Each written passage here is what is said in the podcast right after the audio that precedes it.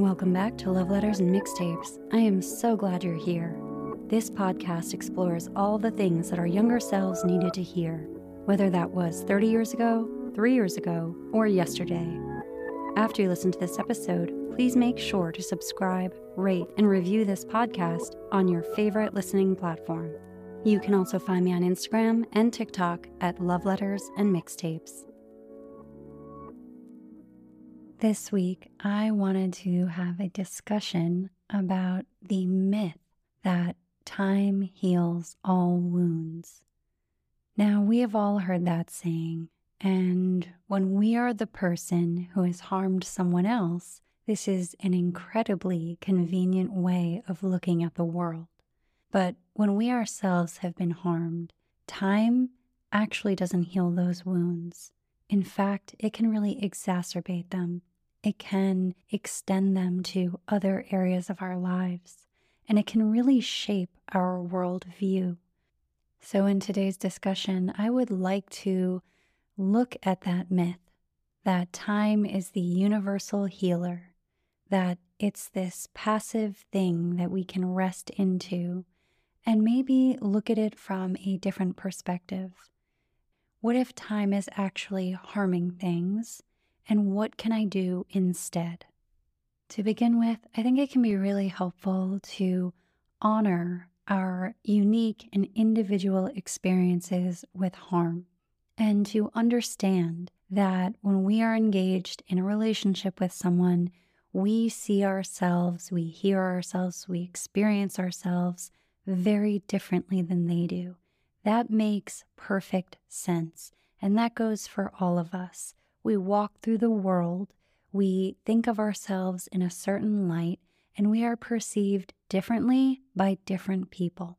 And with that foundation, we develop the ability to reflect on how we've engaged with people, how they have received us, how they have responded to us, and what could we have done differently.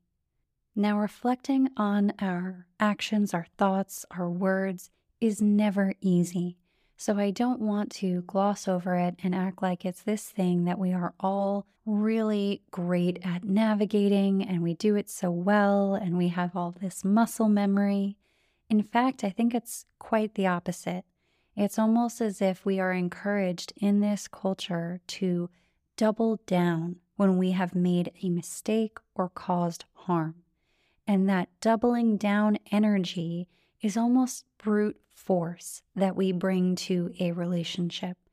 And it's this idea that if we can bully the other person into silence, then we were right.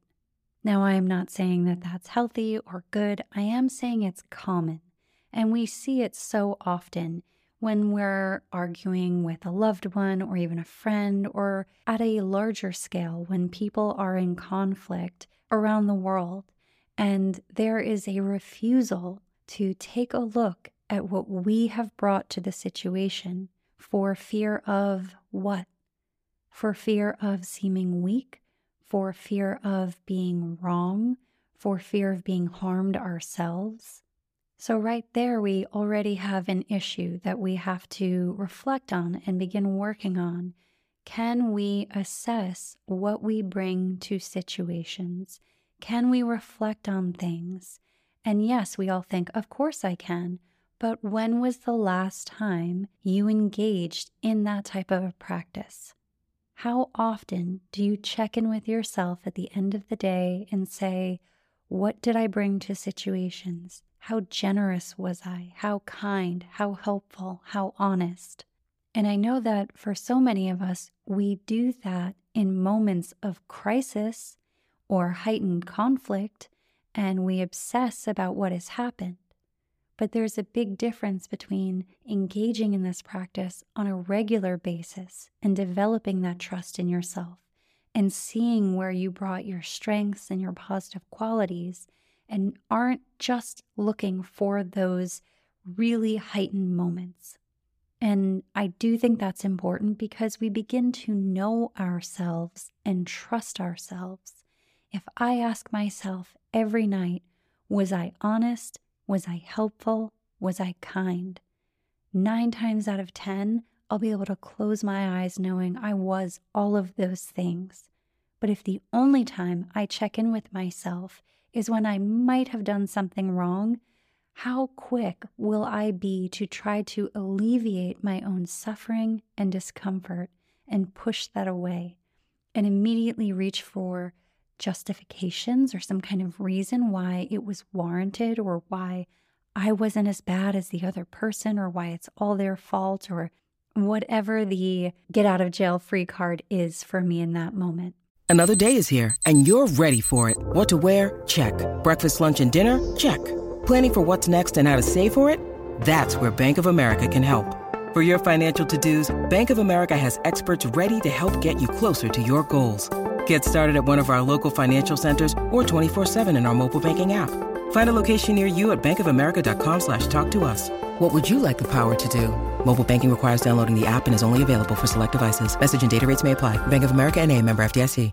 So to begin with, it's about knowing ourselves and trusting ourselves, knowing what we do in certain situations, which lines we would never cross. What is our go-to tool in conflict? And then we take a look at what we have been taught about conflict resolution and reconciliation.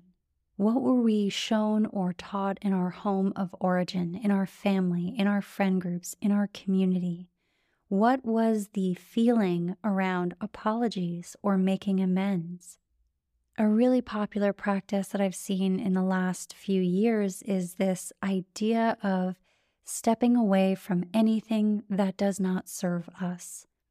And I think that the intention behind that saying is actually pretty positive, right? It's about identifying and maintaining our boundaries, understanding our worth, not feeling like we have to convince other people to like or love or respect us. I get that. But at what point does something we use for survival then prevent us from thriving? That's something we talk about a lot on this podcast. So, at what point does that cutting off behavior prevent us from developing conflict resolution skills? At what point does it prevent us from deepening our compassion and showing up in our wholeness? At what point does that prevent us from the art of reconciliation, getting back into right relationship with people and seeing and trusting the benefit of that, and the discernment that comes from knowing when we do not need to do that any longer? I encourage you to pause right now and reflect on your understanding of reconciliation what does it look like? What does it sound like? What does it feel like? And I think there's this assumption that we all think reconciliation is the same thing. But as we go deeper and we reflect on our own habits, our patterns, what we were taught, what we do pretty unconsciously, we'll realize that everyone has a different concept of it. For me, reconciliation in its highest form is about two or more people rising to the occasion, not one person shirking responsibility and another person debasing themselves or lowering their standards to just fix a situation, leaving a gaping wound of hurt feelings and broken emotions and resentment. So, reconciliation, in my view, is about us elevating a little bit, stretching, trying to heal a relationship by bringing out our best qualities and recognizing that in another person, not asking them to be less than or to dull their senses or to separate themselves from their intuition and discernment.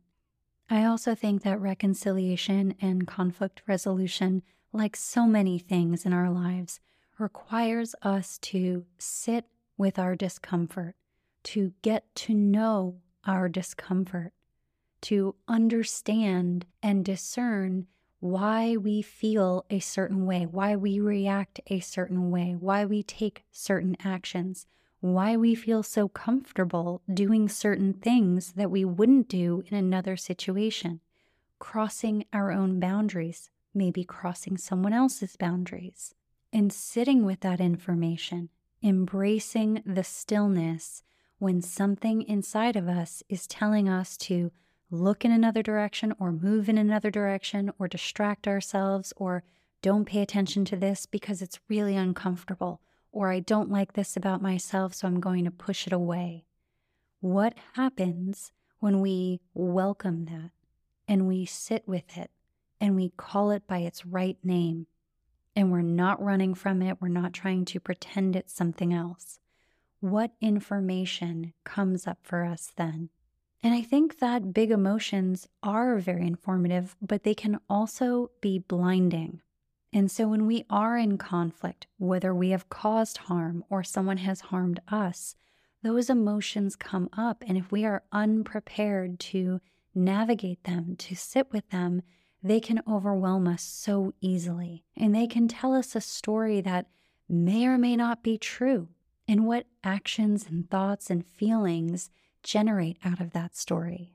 So I encourage you to develop a habit of asking yourself questions, especially when you have those big emotions. Asking yourself, what does this feel like? Can I name my feelings right now? Where does it show up in my body? Am I feeling a tightness in my chest, queasiness in my stomach? Am I feeling that my hands are clenched and my back is tight and my jaw is set? How is it showing up physically? Can I think of something in my history, whether it's recent or very far in my past, that this situation reminds me of? And what about this situation is reminding me of that?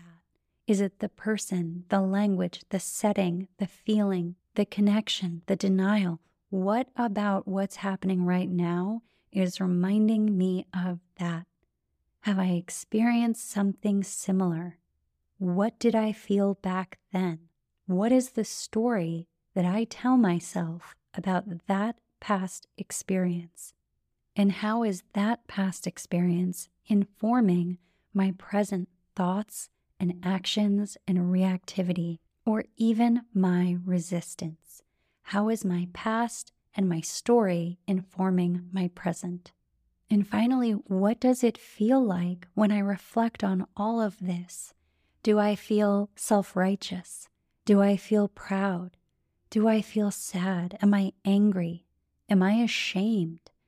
Do I feel that I have to apologize, but I'm fearful about apologizing? Am I afraid of being weak? Am I afraid of being taken advantage of? Am I afraid of being seen in a different light? And maybe checking in with those fears and where they originate is it fear based on the fact that I have been unkind to people in my own life when they have made a mistake or they have caused harm? Have I lashed out at them? Have I weaponized it? Have I used it against them? Have I nursed a resentment? Have I delighted in justified anger? These are all things to ask ourselves about how we're showing up now. Exploring these questions within ourselves is so powerful and so important, but it's also just the first step because true healing doesn't really happen in isolation. So, how does this work in community? And how is isolation preventing us from reflecting on these things? And this does not make us bad or wrong. The impulse to isolate when we are in conflict or we are ashamed or we are afraid makes perfect sense. But here is where community can be so helpful and healing because when someone doesn't weaponize things against us and they don't shame us and they can listen, they can help us process what has actually happened and what is my part in it. Because so often when we isolate and we keep these things to ourselves, they kind of spin out of control. Either we become the martyr, the victim, the hero, and to step away from those roles and to come back to a position of neutrality where we can reflect on everything we brought to the situation, everything the other person brought, and all the things we could have done differently. When we do that with another person, it just sounds different. How often have you told yourself a story in your head And when you tried to share it out loud, it was received very differently. Or this other person heard something in the story that you missed when you were going in a loop by yourself, perseverating on it, having your little speeches and practicing over and over and over again, trying to get your point across. But when you shared it with someone else, they ask you that question that creates a pause, a space, a breath, a moment of grace and reflection. That is so powerful, and so much healing happens in connection. Isolating can be very helpful. I'm not minimizing it, I tend to do it a lot, but it can exacerbate our emotional wounds and it can distort our perspective. It can also reinforce the idea that this damage cannot be repaired if we're just going on a loop in our heads. But when we put it in the sunlight and we put it in front of another person, solution enters the discussion. So, if time doesn't heal all wounds, what does heal? That's an important question. I have always felt that there was powerful healing in apologies and making amends. And our concept of apologies and amends are also very distorted, and we so rarely reflect on them they can almost be this automatic thing to remove discomfort from our lives. We just want to get through it. We don't want to pay too much attention. We don't want to spend too much time. We want to mumble our apology and move on. And if someone can't accept it, that's their problem. So, what if we took a step back and looked at how we actually bring conflict resolution, reconciliation, apologies, and amends to situations? What does that sound like? What have apologies sounded like in your life? Who was the first person to apologize to you? Who was the last person? And what did they sound like? What words did they use? What feelings did that apology bring up within you? And how does that impact your resistance or your willingness to lead with apologies and amends today? I can absolutely understand someone growing up in a situation where every apology sounded like, oh, I'm so sorry you felt that way, get over it. And it didn't feel good. It felt dismissive. It felt rushed. It almost felt like you'd rather not have the apology to begin with. And I can see that taking root within us. And as adults moving through the world thinking, well, I don't want to sound like that, so I won't say anything. Or maybe you were told to just fix it, make it better just kiss and make up. No one cares about the truth. No one cares about anyone's feelings. Just put a band aid on it. And as adults, we've seen that putting a band aid on a bullet hole doesn't really help. Maybe you had the opposite experience. Maybe you experienced heartfelt apologies and changed behavior. What did that feel like in your life? How did that transform your relationships? And how did it impact your perspective? I myself like to keep my apologies to almost a formula. And the reason I do that is because the muscle memory is there. I am not starting from scratch every time I think I may have harmed someone. And it's not difficult for me to access those words.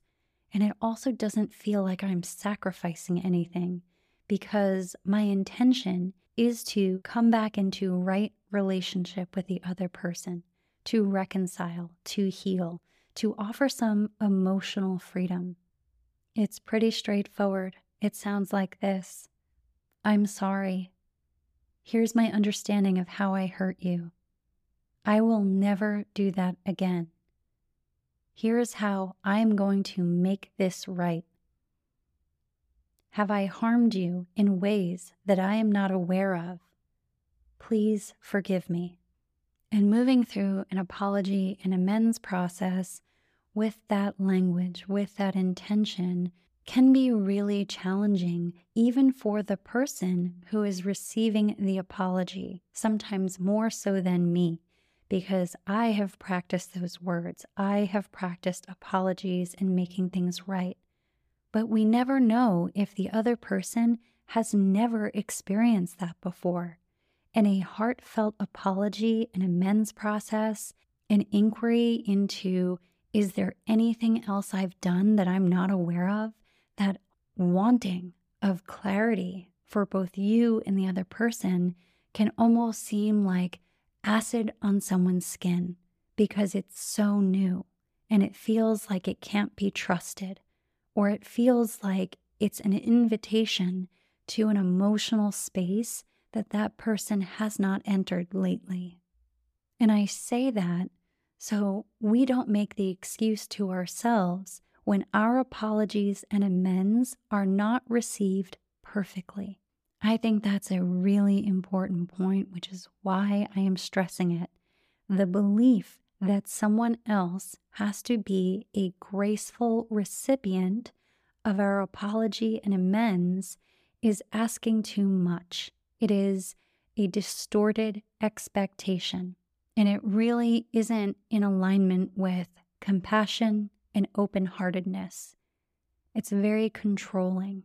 So if you find yourself doing that, if you find yourself apologizing and then immediately pivoting into resentment because the other person did not receive it perfectly, there's something to look at there. It's an invitation to look at what is my intention? What is my impact? What is my need for instant gratification? And can I allow other people to process their thoughts and feelings on their own time? Can I sit with that discomfort? Can I allow them to process what has happened? And while my apology may come spilling out of my mouth in 60 seconds flat, how long did I allow that hurt, that anger, that sadness, that resentment to fester? How long did I put that burden on another person? And then in a moment, I decide to apologize and I think everything needs to be fixed. If I can take time coming to an awareness of my part in a situation, then another person can take their time coming to right relationship with me and my apology. And that discomfort of allowing those feelings to unfold in their natural rhythm, that reveals so much. It allows a lot to come to the surface because underlying all of these things, there may have been grief. Someone could be grieving their perception of us, grieving the relationship they had with us, their trust, their feeling of safety, their experience of being seen and heard and understood. We may have broken that. And so, allowing people to grieve the relationship they thought they had with us is incredibly important. So, the purpose of this episode is not so that we all finish and turn on the people in our lives who say things that are really simplistic, like time heals all wounds. We don't want to weaponize our knowledge or our experience. That's not the point. The point is to live that way, live by attraction, not promotion. And when I move through the world this way, I am a powerful teacher to the people around me. And people feel safe with me, that they can come to me, apologize, make those amends because they've watched me do it. This is not an emotional get rich quick scheme. It is not an aha moment, a snap of the fingers. This is investing in emotional bank accounts, investing in our relationships with our apologies, of which we have an abundance. If you have caused some recent wounds, have done some damage in relationships, or maybe are ashamed of how you've shown up or communicated, I encourage you to reflect, check in with yourself. Where were you dishonest? Where were you lacking in generosity? Where did you lack compassion? And what could you have done to heal the situation? And I'm not saying it's easy. In a recent episode, I said something along the lines of it's a lot easier to eat crow when it's warm I know that it is very challenging to make an apology and an amends when time has passed, but that doesn't absolve us from it. That doesn't heal anything. And if we respect ourselves, our relationships, and other people, we can take the steps to heal the harm we have caused.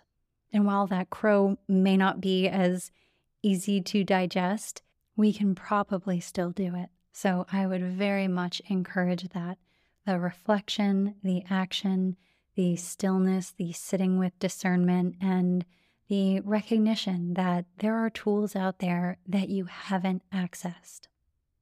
I hope that this episode resonated with you. I hope you felt seen and heard and feel like you're walking away with one or two tools that you didn't have when you hit play.